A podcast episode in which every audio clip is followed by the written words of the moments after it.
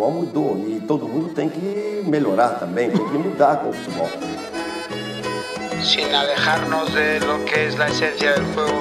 Caía a tarde feito um viaduto. Eu sou Pedro Mendonça e tô aqui com Camila Esperança. Sejam bem-vindos a mais um episódio da terceira temporada do Vantagem Posicional.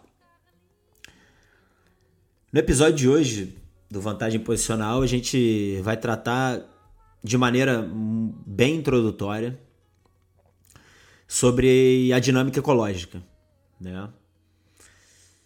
Que nada mais é do que uma perspectiva teórica, né? Que vê o comportamento como uma propriedade emergente da interação com os constrangimentos, tá? É... Mas antes de entrar um pouquinho mais a fundo nesse tema e falar também dos constrangimentos, eu acho que vale a gente fazer aí uma, uma retomada histórica para fazer um paralelo de como o treinamento esportivo, em que o treinamento esportivo ele se baseou, né? E aí, voltando lá atrás na história e lembrando de René Descartes, né? Quando quando foi criado ali o pensamento cartesiano, que que estava muito vinculado à questão de quanto mais de alguma coisa, melhor, né? Ali a questão do maximizar. É... Depois aí fazendo um, um, também um paralelo com behaviorismo, depois com determinismo, que assim, se a gente fizer aí uma conexão com treinamento e com movimento, é, era algo que ia muito no sentido de quanto mais a gente treinar, melhor a gente vai ficar em determinada coisa, né? É, quanto mais repetições tivermos é, em relação a um determinado movimento, é, a gente vai se tornar um expert em relação a esse movimento.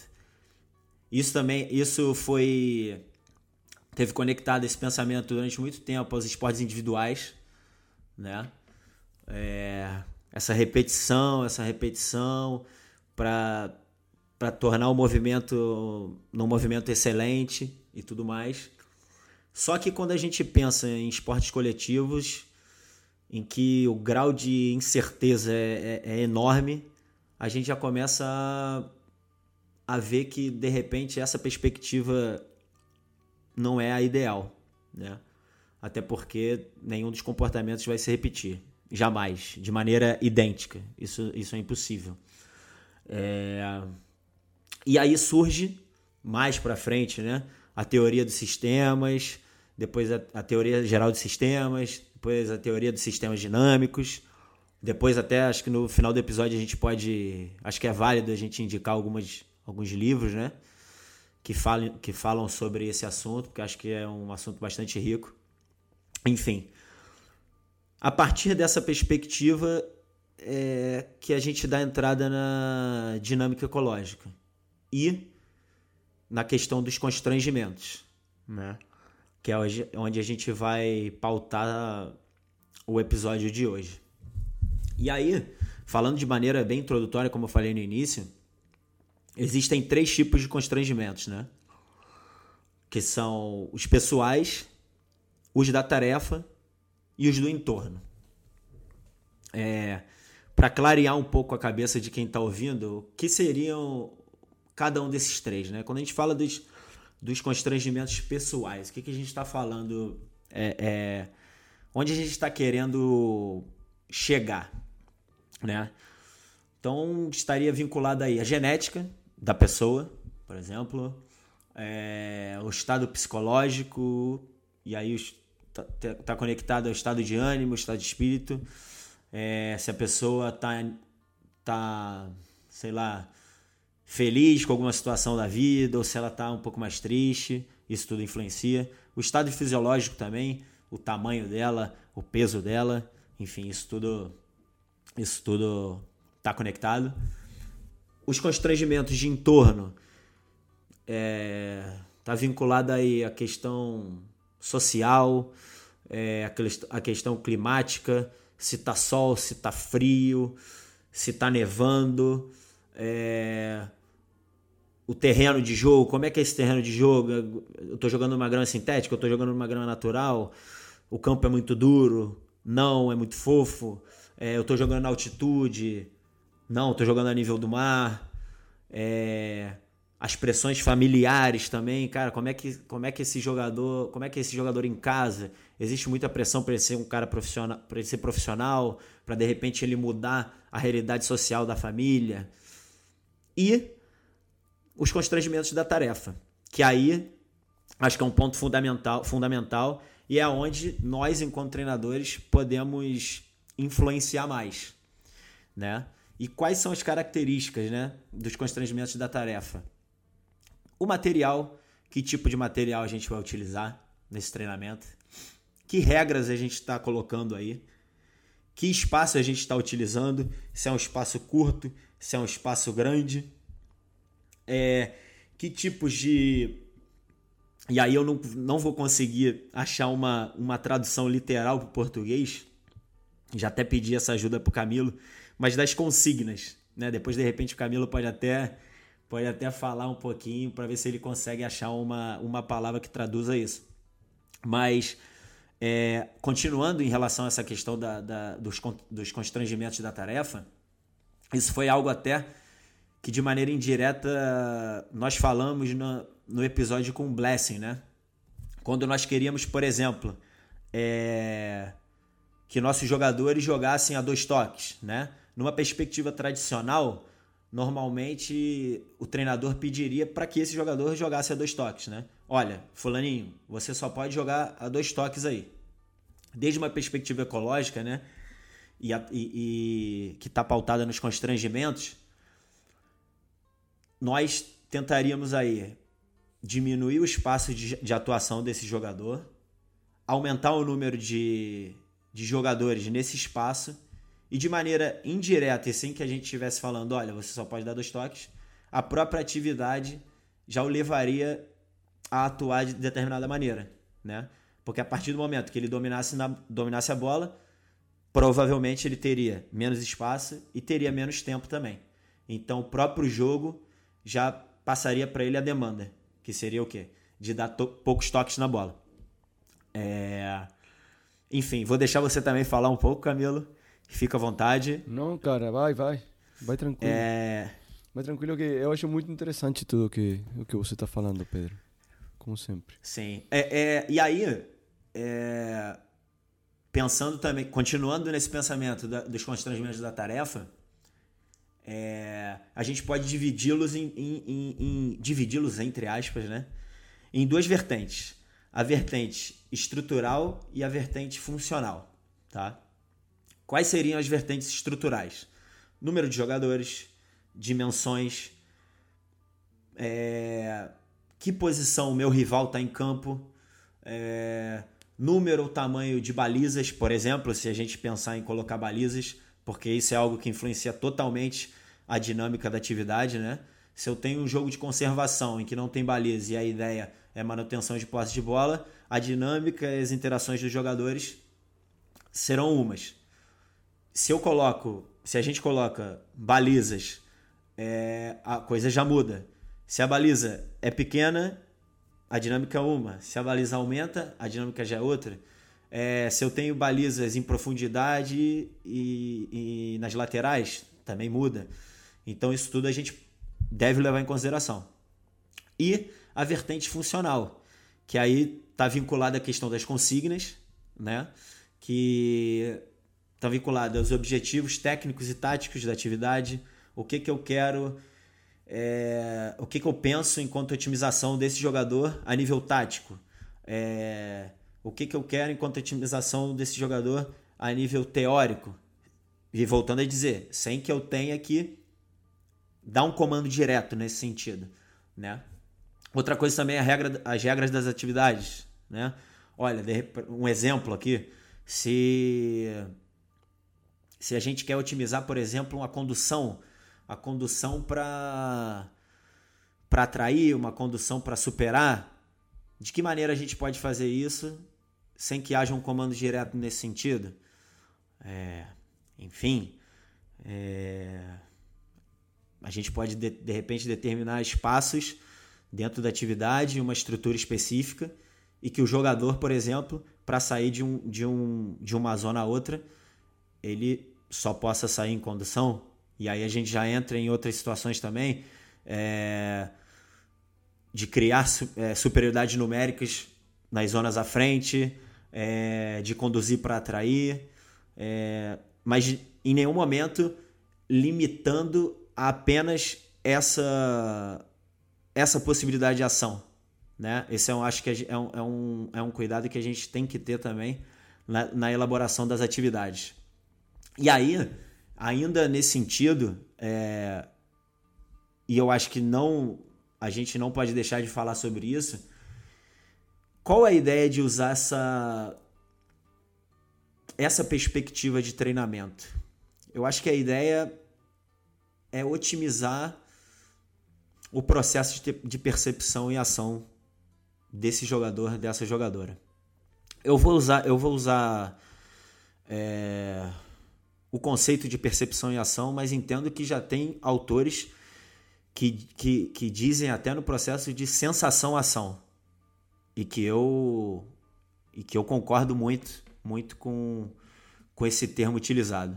Mas eu vou me permitir usar o processo de percepção-ação no episódio de hoje. É... A ideia, a ideia dessa, da utilização dessa perspectiva teórica da dinâmica ecológica e, do, e dos constrangimentos é justamente a de otimizar o, o processo de percepção e ação do atleta, do, do jogador e da jogadora, para que ele, a partir de determinados constrangimentos da tarefa, possa passar a perceber determinadas coisas no jogo e que haja em relação a essas coisas que percebe de maneira ótima, né? De, de maneira natural e instintiva. Porque é, alguns, alguns autores é, antigos falavam muito no processo de é, análise, é, escolha e a partir dessa escolha ação, né, Camila? Eu, tô enganado, né? E, e, é comprovado que no jogo de futebol não dá tempo para isso tudo, né? Não dá tempo para essa, para essa coisa cartesiana e, e dividida, né? O jogador não percebe dessa forma. Ainda mais no futebol, ainda mais na dinâmica do futebol de hoje, né?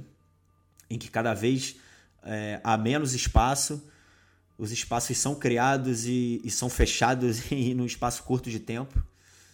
E ainda mais em, em zonas próximas à baliza adversária né? onde hoje em dia há ainda menos espaço. Então, se os jogadores não tiverem, não tiverem preparados para perceber ou sentir e agir em função disso, é, eu acho que fica cada vez mais difícil interagir com a dinâmica atual do jogo de futebol. Sim. Oi, Pedro. Oi, todo mundo. Cara, você falou muita coisa e muitas coisas muito interessantes e muito pertinentes também, né? É, eu acho que, que a questão da, da dinâmica ecológica não não é uma, uma não, não, não deveria ser uma novidade né? no, no campo do, da pedagogia. Né? Não deveria ser uma novidade no campo do ensino. Eu acho que Gibson já começou a falar da, da dinâmica ecológica no ano 1955, uma parada assim. Né? É, só que, como sempre, é, é difícil quebrar barreiras, né? E é, quebrar barreiras é especialmente difícil no, no âmbito do futebol, né? Que é um âmbito que tem essa tendência a ser muito conservador é difícil mudar as coisas no futebol é, sem que essa pessoa, esse profissional que está querendo mudar as coisas seja etiquetado de, de uma forma quase sempre negativa, né? Porque no fundo, quando você está tentando mudar alguma coisa, está ameaçando o, o, status quo, né? E, e quem ameaça o status quo obviamente é sempre resistido pelo, pelo sistema, né? Mas eu acho que, que a imposição da, da, da perspectiva ecológica eh, e da, da, da pedagogia não linear no, no futebol não é só um, uma necessidade eh, óbvia, é, obviamente, senão também é uma é, é, é impossível de, de, de, parar, né? Vai acontecer. Vai acontecer. É, é, é quem, quem estivesse. É, quem tenha estudado, quem tenha é, a curiosidade de começar já a explorar tudo o que isso significa, vai, eu acho que vai ter uma vantagem muito grande. Né? porque, no fundo, o que a dinâmica ecológica vem, vem a falar, e a pedagogia não, não linear vem a falar, é,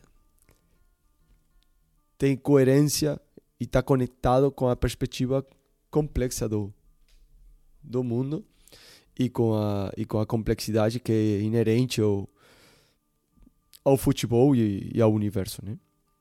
Eu tinha visto também uma, é, uma conferência né, do, do Ceirulho, na qual é, ele foi perguntado né, é, pela questão do, da periodização e, e, e, da sequenciação de, de conteúdos, né? Pelo desenvolvimento dos, dos atletas, dos, seja do esporte que for. Né? Ceirulo não, não é só um especialista no, no campo do futebol, mas é um especialista no campo dos esportes coletivos, né? Ele, ele começou ele começou como como como treinador de de handball né? Então o cara tem uma experiência muito grande no, no âmbito dos esportes coletivos no geral. E ele falava, cara, realmente tem um monte de galera que vem pedir, né? É, uma sequenciação de conteúdos, mas tal coisa não não existe, né? É, você agora está sendo pai, né, Pedro? Já você é pai tem uma criança bem pequena, né?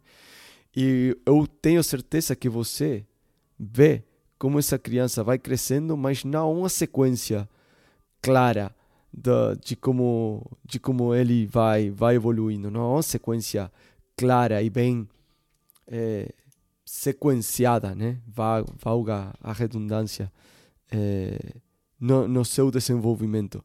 Não é que ele ele primeiro vai aprender as vocais, né? A, E, I, O, U é, o Ceirulho usa o mesmo exemplo nessa conferência. Depois ele vai aprender o abecedário, né?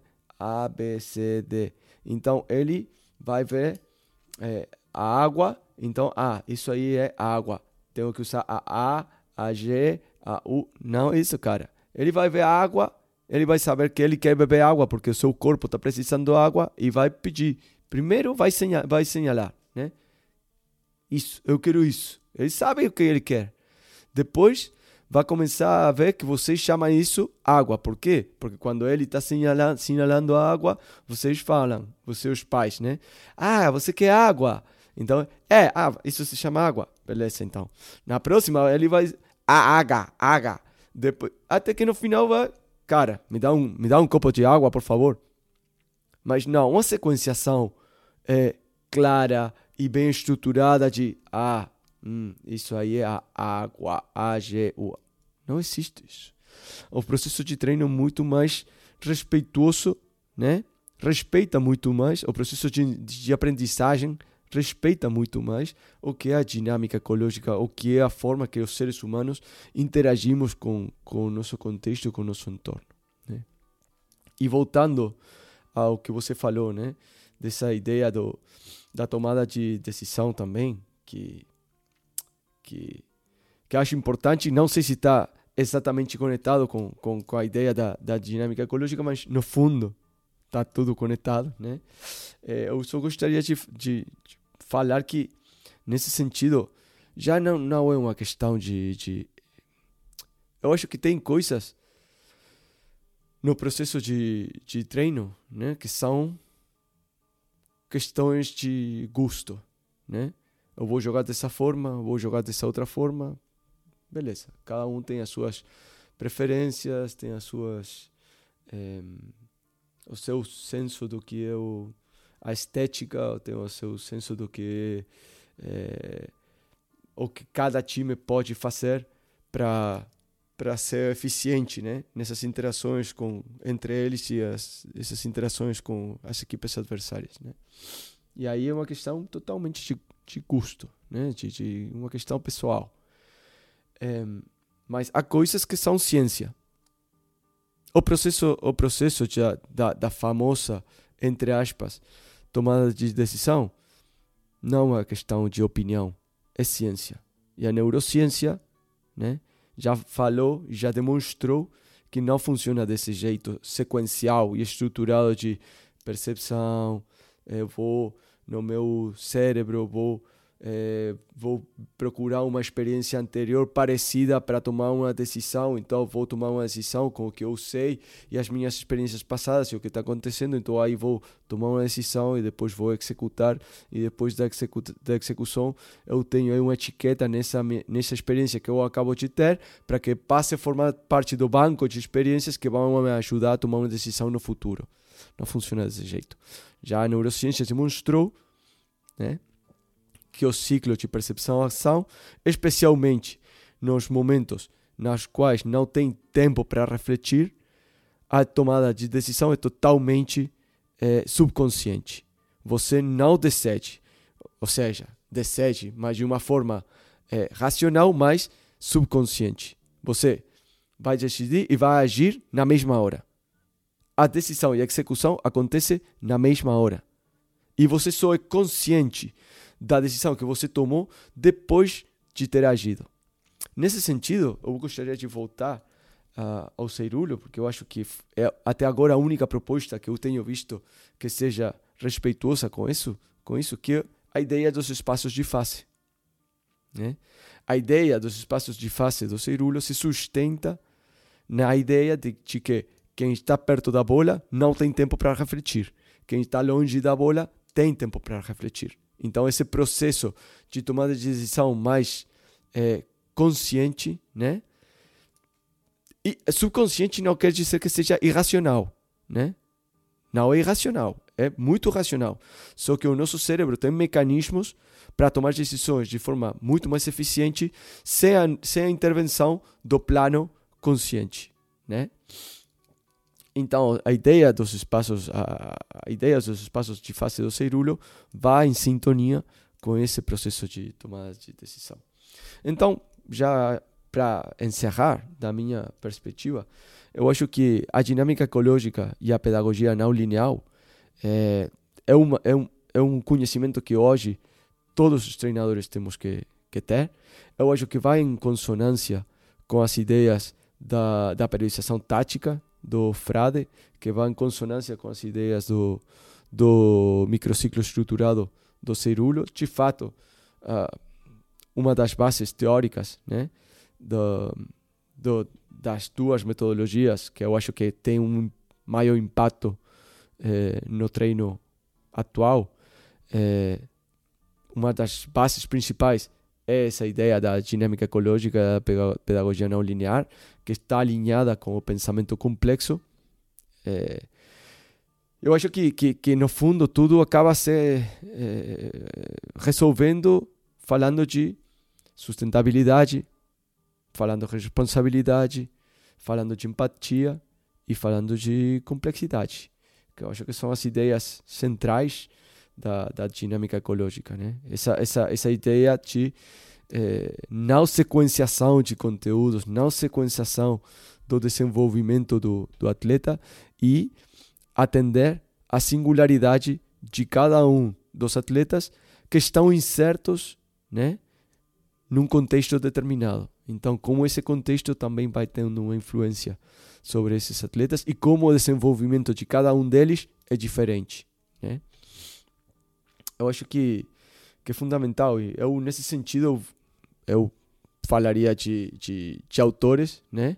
Como, como Capra, que você já, já falou também em algum episódio, não, não lembro se foi aqui no Vantagem Posicional ou Não Salir Desfrutado. Eu falaria também do, do Edgar Morin, que eu até comprei um livro dele lá no Rio em português, né, para aprender um pouco a, a, a linguagem a linguagem da, da, da complexidade em português, que se chama A Cabeça Bem Feita, né, que eu acho um livro excelente que todo mundo deveria deveria ler, ao menos eh, quem quem quem quem tem a intenção de ensinar alguém deveria se educar primeiro lendo autores como Capra, eh, como Moran, e depois no plano do que o estritamente a, a dinâmica ecológica, né, e, e a, o aprendizagem motor eh, deveria ler o, a obra do Keith Davids, deveria ler a obra do Duarte Araújo, que também foi convidado do Vantagem Posicional. Vocês podem procurar eh, na Spotify o episódio que a gente fez com o Duarte Araújo, que eu acho que é um episódio, não por nós, senão por ele, sensacional, sensacional. Eh, eu acho que também a gente deveria procurar a obra do Ritovski e, sem dúvida, também a obra do, do Chao, né? do Jaji Chao.